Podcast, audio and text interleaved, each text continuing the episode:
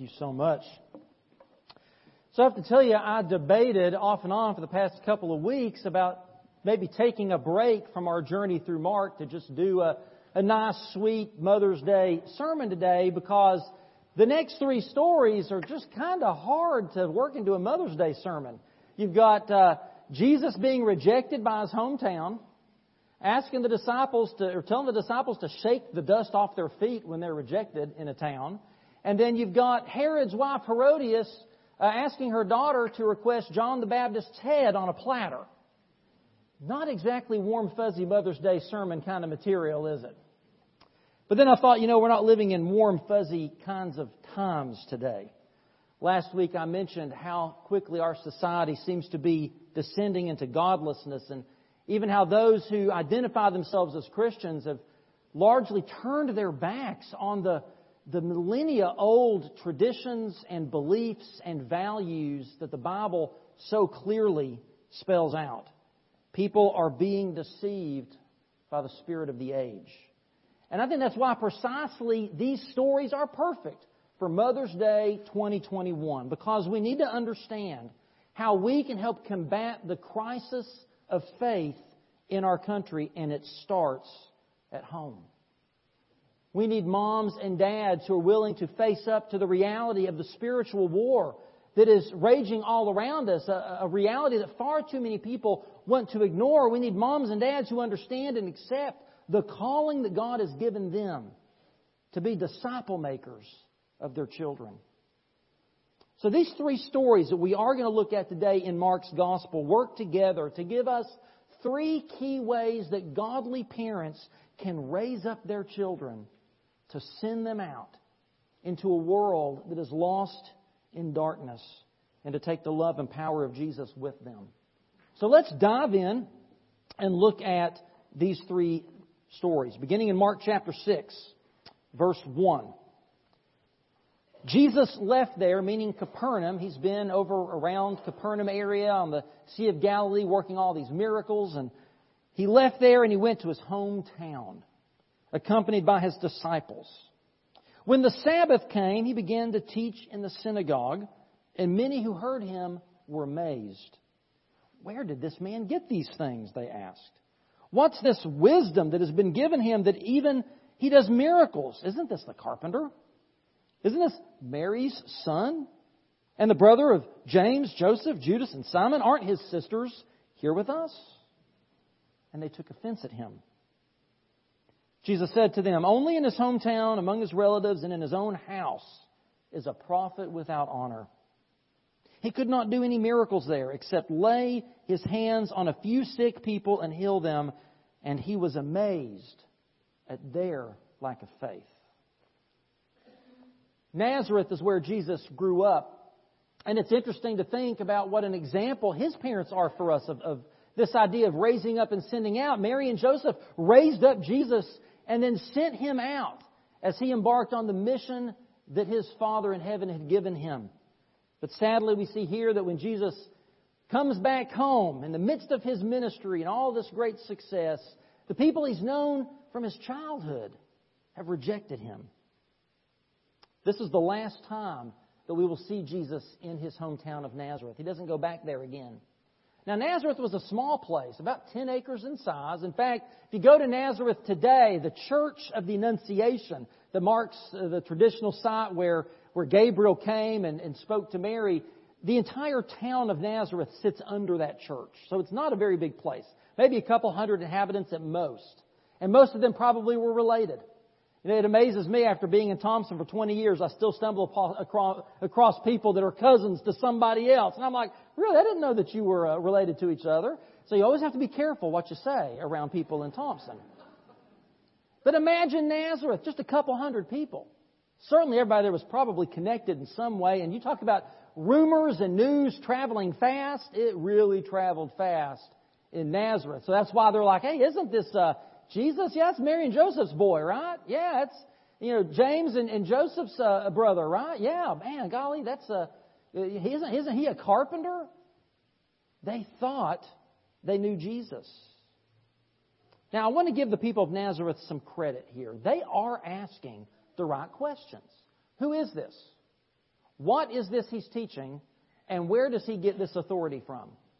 Those are great questions. Those are wise questions, and they show us the first element we need in raising up our children so they can be sent out into the world. And it's this we need to nurture in them a thoughtful faith to engage a scandalized world.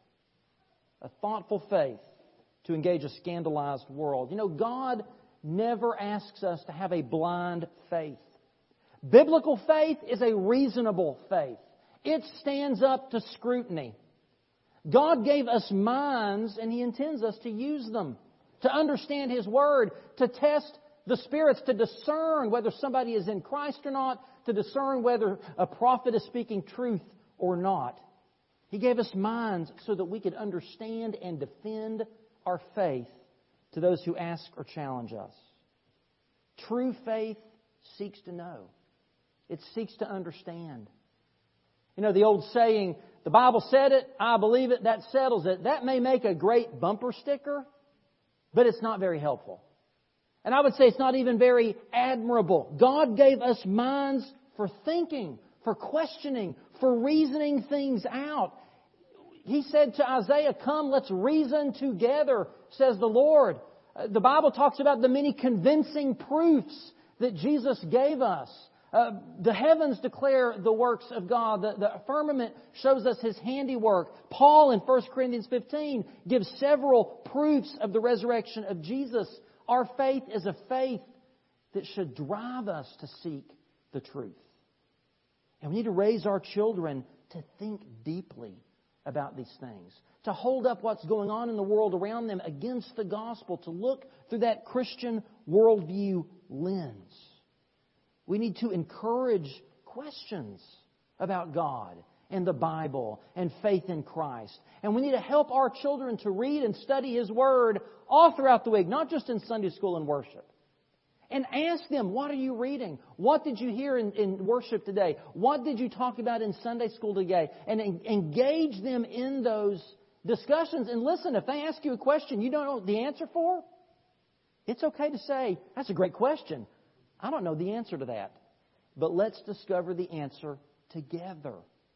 We need to encourage our children to ask these questions, to dive deep into these subjects. Raising wise, discerning children who know what they believe and why they believe it, who are able not just to say what's right and wrong, good and evil, moral and immoral, but can explain why that is true. It takes asking some basic questions. And the first of that is a question of identity. So we see right here in Nazareth. Who is this man? So when, when, when you're learning something, when somebody's telling you something, it could be a preacher, a teacher, something you're reading online, ask who is this coming from, and are they trustworthy, and do they know what they're talking about? Question of identity. The second question we should always ask is, is what is the message here? What's the content of what they're teaching me? And is it true? Is it objectively true? Is it biblical? Is it logical? Is it truth or is it opinion? Is it interpretation or is it real? We should ask those questions about the message. And thirdly, the authority. What is the source of authority here? What is their source of authority? What is their source of truth? What is their background? And, and, and if they have an agenda, what is their agenda? We need to examine the identity, the message, and the authority. That's exactly what the people of Nazareth are asking. So they're right in that. But the problem with the people of Nazareth is they didn't like the answers. They were willing to ask the question, but they weren't willing to wrestle with the answer and the implication of that answer. The text says they took offense at him. Now, the Greek word there is scandalizo. Scandalizo is where we get the word scandal. Scandalize, scandalous comes from that word. It means literally to make somebody stumble. And so they were scandalized by the answer to these questions. Jesus didn't fit the typical picture of a rabbi, much less the Jewish Messiah. After all, he was a hometown boy. Right? He's Mary and Joseph's son. He grew up in Joseph's carpentry shop, learning how to, to build and make things. Now, the Greek word carpenter is the word tekton, where we get the word technology technical technician. It means a skilled worker or craftsman, particularly in that day in wood or stone. So we like to imagine Jesus in Joseph's carpentry shop learning how to build chairs and tables and working with saws and stuff like that. But in reality, what he probably learned under Joseph was to build houses and walls and wells and these structures out of wood and stone. So in essence, what the people of Nazareth are saying is that they're rejecting Jesus because he didn't go to seminary, he went to tech school. So what does he know about this stuff? And they, they reject him. They thought they knew Jesus. They thought they knew his background, his education. And so they couldn't understand where this power and authority was coming from, and they rejected both him and his message. Now, Mark, as is typical, doesn't give us the content of what Jesus said. Mark doesn't do that very much. There's not a lot of red letters in Mark if you've got a red letter Bible. So let's look at Luke chapter 7. Luke gives us the content of what Jesus says here in Nazareth. So look with me at, I'm sorry, not Luke chapter 7, Luke chapter 4, beginning in verse 16. So he went up to Nazareth where he had been brought up, and on the Sabbath day he went into the synagogue as was his custom, and he stood up to read. And they gave him the scroll of the prophet Isaiah, and he unrolled it, and he found the place where it is written. The Spirit of the Lord is on me because He has anointed me to preach good news to the poor. He has sent me to proclaim freedom for the prisoners and recovery of sight for the blind, to release the oppressed, to proclaim the year of the Lord's favor. Now, this was a traditional passage of Scripture that they knew referred to the Messiah. So he rolled up the scroll, gave it back to the attendant, and sat down. Because they, they stood to read Scripture, but the rabbi would actually sit to teach. So he sits down. And the eyes of everyone in the synagogue were fastened on him, and he began by saying to them, Today this Scripture is fulfilled in your hearing. Well, all spoke well of him and were amazed at the gracious words that came from his lips. So like, oh boy, he, he, he can talk well. Wow, that's, he reads scripture so good, man. This is a, a great sermon. But then look where they get hung up. Isn't this Joseph's son? They asked. And Jesus said to them, Jesus understands, he perceives their objections to him. He says, Surely you will quote this proverb to me, Physician, heal yourself. Do here in your hometown what we have heard you did in Capernaum. But I tell you the truth, he continued, no prophet is accepted in his hometown. I assure you there were many widows in Israel in Elijah's time when the sky was shut for three and a half years and there was a severe famine throughout the land, yet Elijah was not sent to any of them, but to a widow in Zarephath in the region of Sidon. And there were many in Israel with leprosy in the time of Elisha the prophet, yet not one of them was cleansed only Naaman the Syrian. Now, what Jesus is saying here is he's saying, you know, back in Elijah and Elisha's time, there were lots of needs in Israel. But where did God send these two prophets? To Gentiles. Jesus is saying, look, if I come into my own and my own receive me not, if the people of Israel, if my own hometown are going to reject me, I'll take my message to the Gentiles. Well, that got them fired up. Look at verse 28. All the people in the synagogue were furious when they heard this. They got up, drove him out of the town, took him to the brow of the hill on which the town was built in order to throw him down the cliff. But he walked right through the crowd and went his, his way. They couldn't accept his message. They couldn't accept him. It was also scandalous to them. And so they, they so fiercely rejected Jesus, they were willing to try to kill him, and he was unable to do any miracles save a couple of healings because of their lack of faith. Now, Mark ends this account by saying that Jesus was amazed at their lack of faith. Now, this is only one of two times in all the Gospels that Jesus is ever described as being amazed. Here, he's amazed at the lack of faith of his fellow Jews there in Nazareth, his hometown. In Luke 7, ironically, he's amazed at the faith of a Roman centurion, a Gentile, a pagan, an oppressor. He marvels at his faith and marvels at the lack of faith of his own people. Many people today turn from Jesus and reject biblical truth not because it's unreasonable, illogical, not because it's been disproven. They turn away from it simply because they don't like the answers. Like the people of Nazareth, they take offense at Jesus, at his gospel. They're scandalized by the message of the cross and by the moral and ethical standards that are clearly spelled out in the Word of God. Listen, we have to raise our children with a healthy biblical worldview so they can think critically about the competing messages that they are going to hear from an increasingly scandalized world, scandalized by the Christian faith. We've got to teach them to weigh those competing messages against Scripture. We need to prepare them to do as Peter writes in 1 Peter 3:15. Always be prepared to give an answer to everyone who asked you to give the reason, the reason for the hope that you have.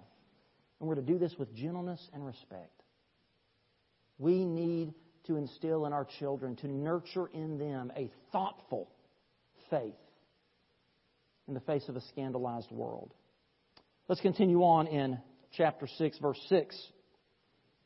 Then Jesus went around teaching from village to village. So he leaves Nazareth. He goes around to all the other villages in the area. Calling the twelve to him, he sent them out two by two and gave them authority over the evil spirits. These were his instructions. Take nothing for the journey except a staff. No bread, no bag, no money in your belts. Wear sandals, but not an extra tunic. Whenever you enter a house, stay there until you leave that town. And if any place will not welcome you or listen to you, shake the dust off your feet when you leave as a testimony against them. So they went out and they preached that people should repent. They drove out many demons and anointed many sick people with oil and healed them. So the second principle that we see here, the second key in helping to raise up our children to send them out, is we need to equip them to lovingly share gospel truth with a skeptical world. I know it's a difficult balance to strike. We, we don't want our children to be of the world, to be worldly, but we know that as Christians we have to be in the world. We don't want to hide our lamps under a basket. We want to put them on a stand so that we can shine the truth and light of Jesus Christ to a dark world. We want to nurture in our children a thoughtful faith so they can withstand the criticism of the world, but at the same time, we want them to lovingly share His truth with the world with gentleness and respect. Jesus, in a way, raised up these apostles. Right? He raised them up. He, he trained them in the real life laboratory of ministry. They heard him preach and teach. They saw him heal and cast out demons. They witnessed Jesus come up against those who misunderstood him and who rejected him, and they saw how Jesus dealt with that. Well, now it's time for them to go out and to have some real life, hands on experience. So Jesus has taken off the training wheels and he has sent them out. And there's a lot to unpack in Jesus' instructions here. But as we think about them, let's think about equipping our young people to engage a skeptical world with the truth of the gospel. And there are a few principles that we can glean from Jesus' instructions. The first is the principle of teamwork. He sends them out two by two. And he does it for two reasons one for encouragement and one for endorsement. Jesus knew they would need each other out there to spur one another on toward love and good deeds, as Hebrews 4 says, or as the writer of Ecclesiastes so beautifully paints for us, two are better than one because they have a good reward for their labor. For if they fall, one will lift up his companion. But woe to him who is alone when he falls, for he has no one to help him up. One of the greatest blessings that we can give our children, moms and dads, is the gift of a church family to raise them up in a church community, a family of faith, where they see men and women who love Jesus and love them. And though they're not perfect, they see these people striving to live out their faith in Jesus, striving to be faithful in following Him. Men and women who can teach them and mentor them and reinforce in them what you're teaching them at home. A family of faith where they've got friends, other boys and girls that can grow up with them and can help model Christ likeness for them and, and, and, and, and have their backs and give them that strength of, of numbers and encouragement to know that they're not alone at school, they're not alone on the ball field. We need each other now more than ever for encouragement, to know that we've got each other's back. But secondly, for endorsement. Because in the Jewish tradition, it took two witnesses to establish a testimony. So if you're going to accuse somebody of something, you had to have at least two corroborating witnesses before you could even bring the accusation. So by having a partner, they were able to gain a better hearing among those that Jesus was sending them to. And in the same way, I believe we can reach more people and be more effective when we witness together, when we serve together. Teamwork. But the second principle we can glean is one of spiritual authority. They're called apostles here. Uh, the word apostle means somebody who is sent out with authority, authority to represent. And Jesus called these twelve and sent them as apostles in a very unique way, at a unique moment in history. They, in, in a specific way, could represent Jesus after his ascension and the birthing of the church. They were his representatives. We're not, in a historical sense, apostles, but in a similar way, we're also sent out, aren't we? We're given authority. We've been commissioned by Jesus to go into the world and represent Him, to proclaim the gospel and make disciples. And as parents, that charge begins at home with our children. Jesus told us in the Great Commission, both in Acts 1 and Matthew 28, that He has given us His power, His presence, and His authority. Paul sums all that up in 2 Corinthians 5:20 when he calls us ambassadors for Christ. He says, "Now then we are ambassadors for Christ, as though God were pleading through us. We implore you on Christ's behalf, be reconciled to God." He goes on to say that God has entrusted to us this ministry of reconciliation. So as we disciple our children, we need to help them understand that as followers of Jesus, the Holy Spirit lives within them and gives them the power and the authority of Christ to help people in need, to speak the truth, to share the gospel, to pray for and with people, to serve others in His name. What a great affirmation that is. Amen? What a powerful sense of identity to know that we are ambassadors for Jesus Christ. And with that sense of royal identity as ambassadors also comes a powerful sense of security. That's the third principle we glean here security. He told them to take nothing for the journey, just a few small things. Jesus expected his disciples to trust God to provide their needs and, and to humbly receive with gratitude the Jewish hospitality he knew that they would encounter. They weren't to act like beggars. He didn't want them going door to door looking for the best house to stay in, the, the best food to eat. No, he wanted them to trust God to lead them to just the right homes where God wanted them to be and to accept those homes and meals with gratitude, even if it wasn't the softest bed or the most delicious meal they'd ever eaten. Listen, y'all, we need to help our children develop that same kind of trusting dependence and humble gratitude for the shepherd's provision as he supplies all of our needs. And you know how we teach our children that best? And this is, this is, this is hard, moms and dads, by our example. By our example. Now listen, if you're like me, you're guilty of worrying. You're guilty of getting a little fretful and frustrated about certain things, and maybe your kids kind of see and hear that and know that, that you're stressed and worried. Or maybe, like me, sometimes you complain, right? Things aren't good enough. You know, you get frustrated with the way things are. You start to complain. You're not very grateful sometimes. Listen, moms and dads, we have got to work on us first. But we have got to learn how to trust God's provision, have a spirit of gratitude, so we can instill that in our children, that powerful sense of security in our Good Shepherd. And finally, there's this principle of conviction. He tells them sometimes you're going to have to shake the dust off your feet. Jesus was preparing them to face the reality that not everyone was going to accept them. Not everyone was going to be thrilled with their ministry or believe their message. Yeah, they're going to find homes and towns that are going to willingly accept them, but they're going to find homes and towns that are going to reject them and, and, and abuse them and speak badly of them. They've already seen this happen with Jesus. They just saw this happen with Jesus in his hometown with people he's known since he was a kid.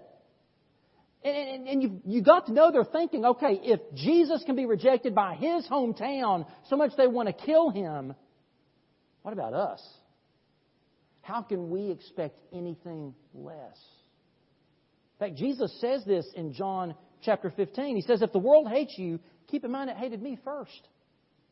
If you belong to the world, it would love you as its own. As it is, you do not belong to the world but I have chosen you out of the world. That is why the world hates you. Remember what I told you a servant is not greater than his master. So if they persecuted me, they will persecute you also. If they obeyed my teaching, they will obey yours also. They will treat you this way because of my name, for they do not know the one who sent me. Now, when I was a kid, I can remember hearing the preacher preach on that or reading that in the Bible maybe hearing it in Sunday school. I can remember coming across that and thinking, whoa, that's such a foreign idea, right? I mean, that's, that's the kind of stuff that happens to people back then. That, that's the kind of stuff that happens to people over there in other parts of the world. I never, as a kid, thought I would ever find an application of this for me, right? I mean, that, in America, that just doesn't happen. People aren't going to hate me for believing in Jesus.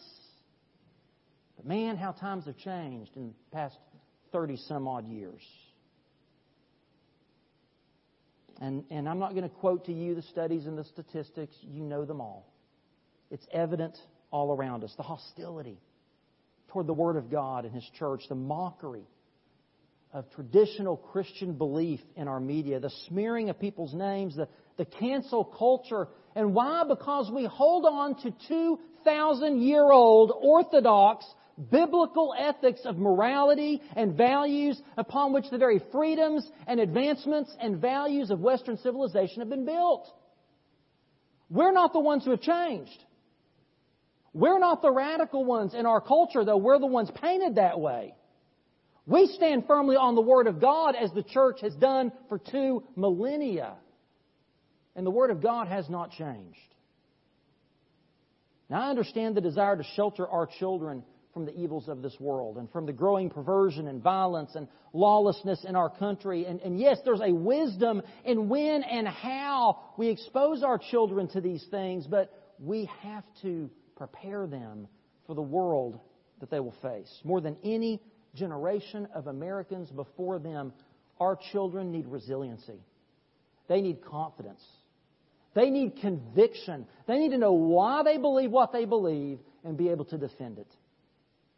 We need to teach them to share those beliefs, those values, to proclaim the gospel of Jesus Christ, to give the reason for the hope that they have, to hold out the word of life and to shine like stars in the universe. We need to help them know how to speak the truth in love, to give the reason for the hope they have with gentleness and respect. But we also need to teach them that there's a time when you just have to shake the dust off your feet and move on. Now, that expression came around in first century uh, Jewish culture in reference to Gentiles. So you're leaving Gentile territory and, and, you are literally shaking the dust off your feet. I don't want to bring a, a, a, bit of that. You know, it might be like if you go to Alabama, right, and you come back into Georgia, you shake a little bit of that off your feet, right? I'm sorry. Or Tennessee, take your pick, whatever. Football's right around the corner, y'all. That was the idea. Well, Jesus takes that expression and uses it in a different way. He's actually using it to temper our tendency to lash out in anger, to pass judgment on those who reject or persecute us. Remember what Jesus said in the Sermon on the Mount love your enemies and pray for those who persecute you. Don't curse them, pray for them. I think about the story where James and John earned their nicknames the sons of thunder. Some people weren't exactly receptive of Jesus, and James and John wanted to call down fire and brimstone and lightning on them. Jesus rebuked them for that. Were they any better than those people? No. Jesus never wants us to write people off or close the door on someone as if they could never come around to the truth.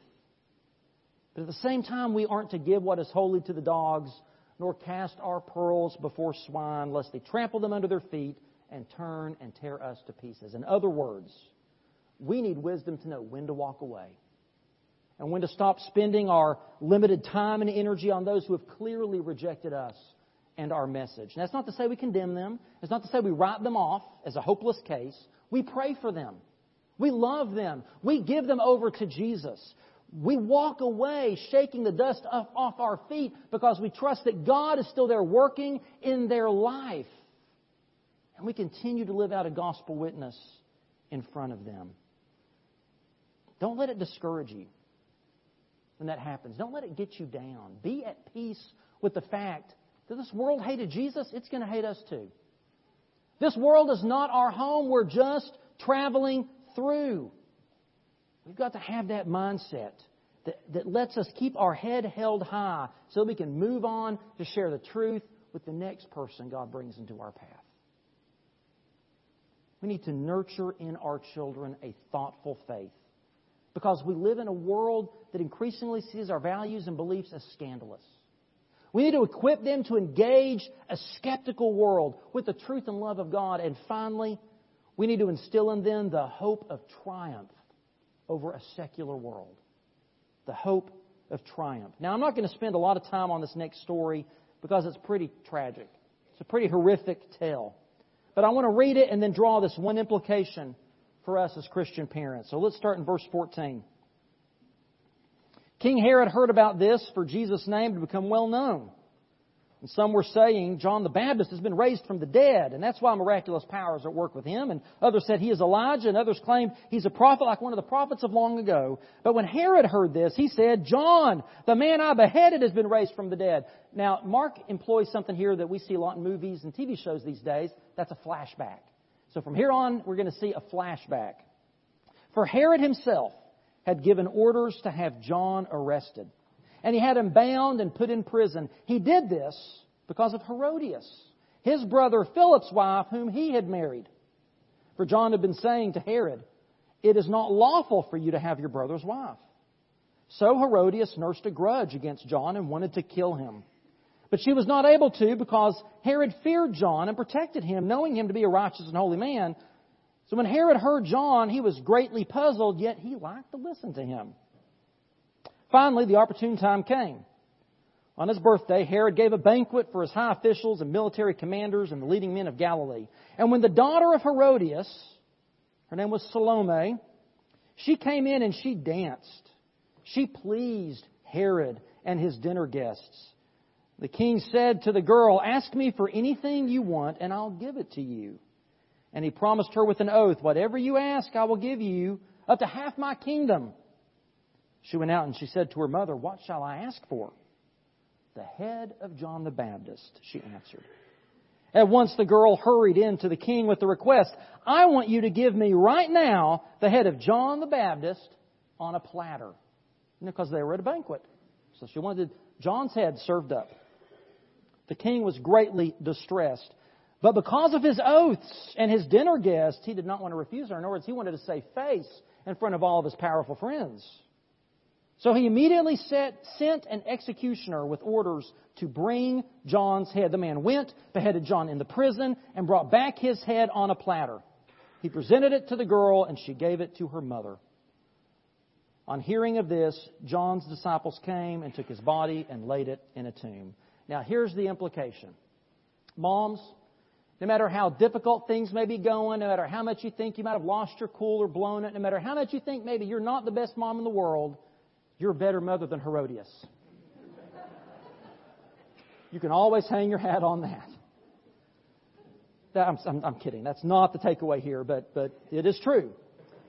Now, the takeaway is this John had the resilient conviction and his identity as God's prophet. In the truth of the message he was proclaiming and the urgency of the mission that God had given him. You know, like Jesus, John was raised up by godly parents. He was raised up and sent out on a very specific mission to prepare the world for Christ's coming. And how did that end for John? Imprisoned, beheaded, for nothing more than refusing to back down from speaking truth to those in power. Now, Herod Antipas was appointed mainly by Rome as one of the kings, one of the, the, the, rulers of, of the Jews. But Herod was no Jew. He didn't believe in the God of Abraham, Isaac, or Jacob. And Herod and his administration were as secular as they come. He was all about his own power and wealth and making his own name great. That's all Herod cared about. His was a world of wild parties, sordid affairs, political power plays. He even married his own sister in law, who also happened to be his niece. So, ugh. John the Baptist had to call him out for this wickedness, for this sexual perversion, for the mockery that they were making of marriage and family, and John died for that. Now, our world, sadly, is not that different from the world of Herod and John the Baptist. Our culture is growing more secular by the day, and those who hold the greatest power and influence in our country, politically, culturally, academically, economically, they are advancing this secularism with a religious fervor. It has become a religion to them. You know, in history, I probably, you've probably learned about the first Great Awakening and the second Great Awakening. Well, people today, right now, are calling this rise of secularism in our culture the Great Awakening. That's what they're calling it. And they talk about it in religious language. And their gospel is called critical race theory and intersectionality, which is a perverted view of the world. It is a competing worldview to the traditional biblical worldview. Make no mistake about that. And what they call social justice is not justice at all. But that's for another sermon and another day. The powers that be hated John for preaching God's moral law of holiness, especially against sexual sin and the redefining of family. And our culture hates us for the same reasons. But there's hope, y'all. There's hope. Because Jesus Christ has triumphed over the world. Amen? He's triumphed. Listen, they tried to silence Jesus too. They killed him, but he didn't stay dead. He rose from the grave. He triumphed over the powers that be through the cross. And he pointed out their shame. They tried to shame him, and he turned the tables on them. Yes, we may face persecution. Our children are likely going to grow up in a world in which they will have to deal with an irrational hatred for what is good and pure and holy and just and right. Our culture is trying to redefine everything. What is good is evil. What is evil is good. And that's why moms and dads, we have to answer this call with all seriousness and conviction. This is why our children need more from us than just to get them into a good school or help them get a car or a good job. They need us to nurture in them a thoughtful, robust faith. That's the greatest gift that we could ever give them. They need us to equip them to engage our lost world with the loving truth of God's Word. And they need us to instill in them a firm and unwavering hope like an anchor in the storm that in the end we will triumph in Christ. Jesus is coming back someday, and when He does, He's going to make all things new. He's going to make all things new. We need to live today with that end in mind. It's not about the moment, it's about what's to come. But listen, it begins, first of all, with a moment. It begins with that moment that you turn from sin and you put your faith and trust in Jesus Christ. Listen, you cannot give to your children what you don't have. And if you don't have a thoughtful faith, if you don't have a vibrant relationship with Jesus Christ, that's where you need to start today, moms and dads. Maybe today is the day that you need to give your heart to Jesus. You need to come to Him in faith and trust and say, Jesus, I'm not good enough, but you are. Forgive me of my sins, live in me, and help me to follow you so I can lead my family to follow you. Maybe today is the day of salvation for you. Maybe you've done that. Maybe you know you've given your heart to Jesus, but you've never publicly proclaimed it. You've never passed through the waters of baptism. Listen, if you can't stand up for Jesus in a baptistry in a church, how in the world can you stand up for Jesus in this world? It begins as a follower of Jesus with passing through these waters and declaring that this world is not your home and that you are no longer your own. You've been bought with a price. You've died to this world and you've been risen to walk in the newness of life in Jesus Christ. Maybe today you want to come and say, David, I need to be baptized. Maybe for you today you need to come and join this church family. You know you've been worshiping here, you've been coming here, you know this is where you want your children or your grandchildren to be raised, or this is where you want to help children and grandchildren to know and love and follow Jesus Christ. You want to be a part of this family of faith that will have your back, that will encourage you, and will help multiply your influence in this world. We would love for you to come and unite with our church family. There's another way you might respond today, and it's one that I confess and repent of the fact that I have not made as much of this as I should. And it's a problem in churches all around our country. And that is maybe God is calling you into Christian ministry. I don't talk about that enough. And we need more young men and women stepping into ministry today than ever.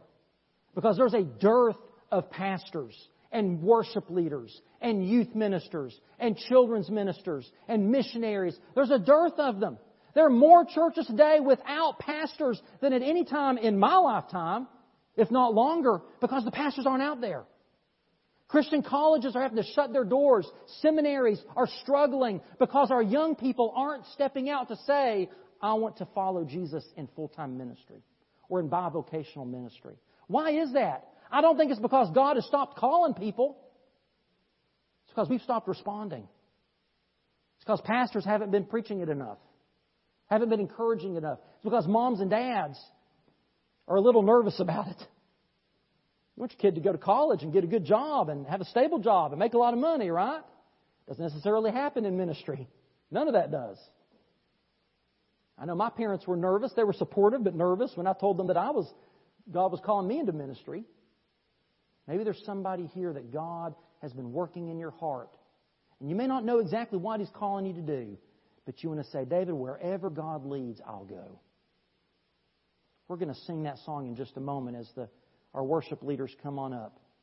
Wherever He leads, I'll go. When I gave my life to Jesus in full time ministry, when I surrendered to that call on my life, I was in seventh grade. I didn't know exactly what that meant. I didn't know, you know, I'd be standing here today. But the hymn of invitation that Sunday that I surrendered was wherever He leads, I'll go. And that has always been my prayer. Wherever you lead, I'll go. When I came to Thompson 20 years ago, I don't know where that is, Lord, but wherever you lead, I'll go. And when the church called me to become lead pastor, God helped me understand that sometimes wherever means right where you are. Sometimes it means wherever you lead, I'll stay.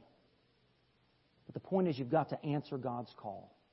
What is He calling you to do today? Will you say yes? Let's stand and pray. Father, Thank you for the men and the women, for the mothers, the grandmothers, the mentors in our life, the fathers, the grandfathers, the, the male mentors in our life, God.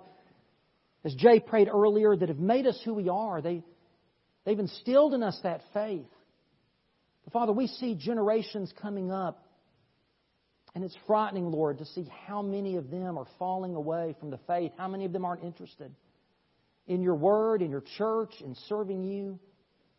Father, may we not become lax, but may we be more emboldened, may we be more burdened, may we be more intentional in helping the next generation to have a robust, strong, thoughtful faith that can withstand the forces of this world and that can shine the hope and love of Jesus Christ with gentleness and respect and in a way that is appealing that shows people that there is a better way. And the claims of Christ are true. And they will change our lives in this world. Father, so many people look to so many other things in this world to solve the problems. But the root problem is sin, and the only solution to sin is your saving grace and the transforming power of your Spirit.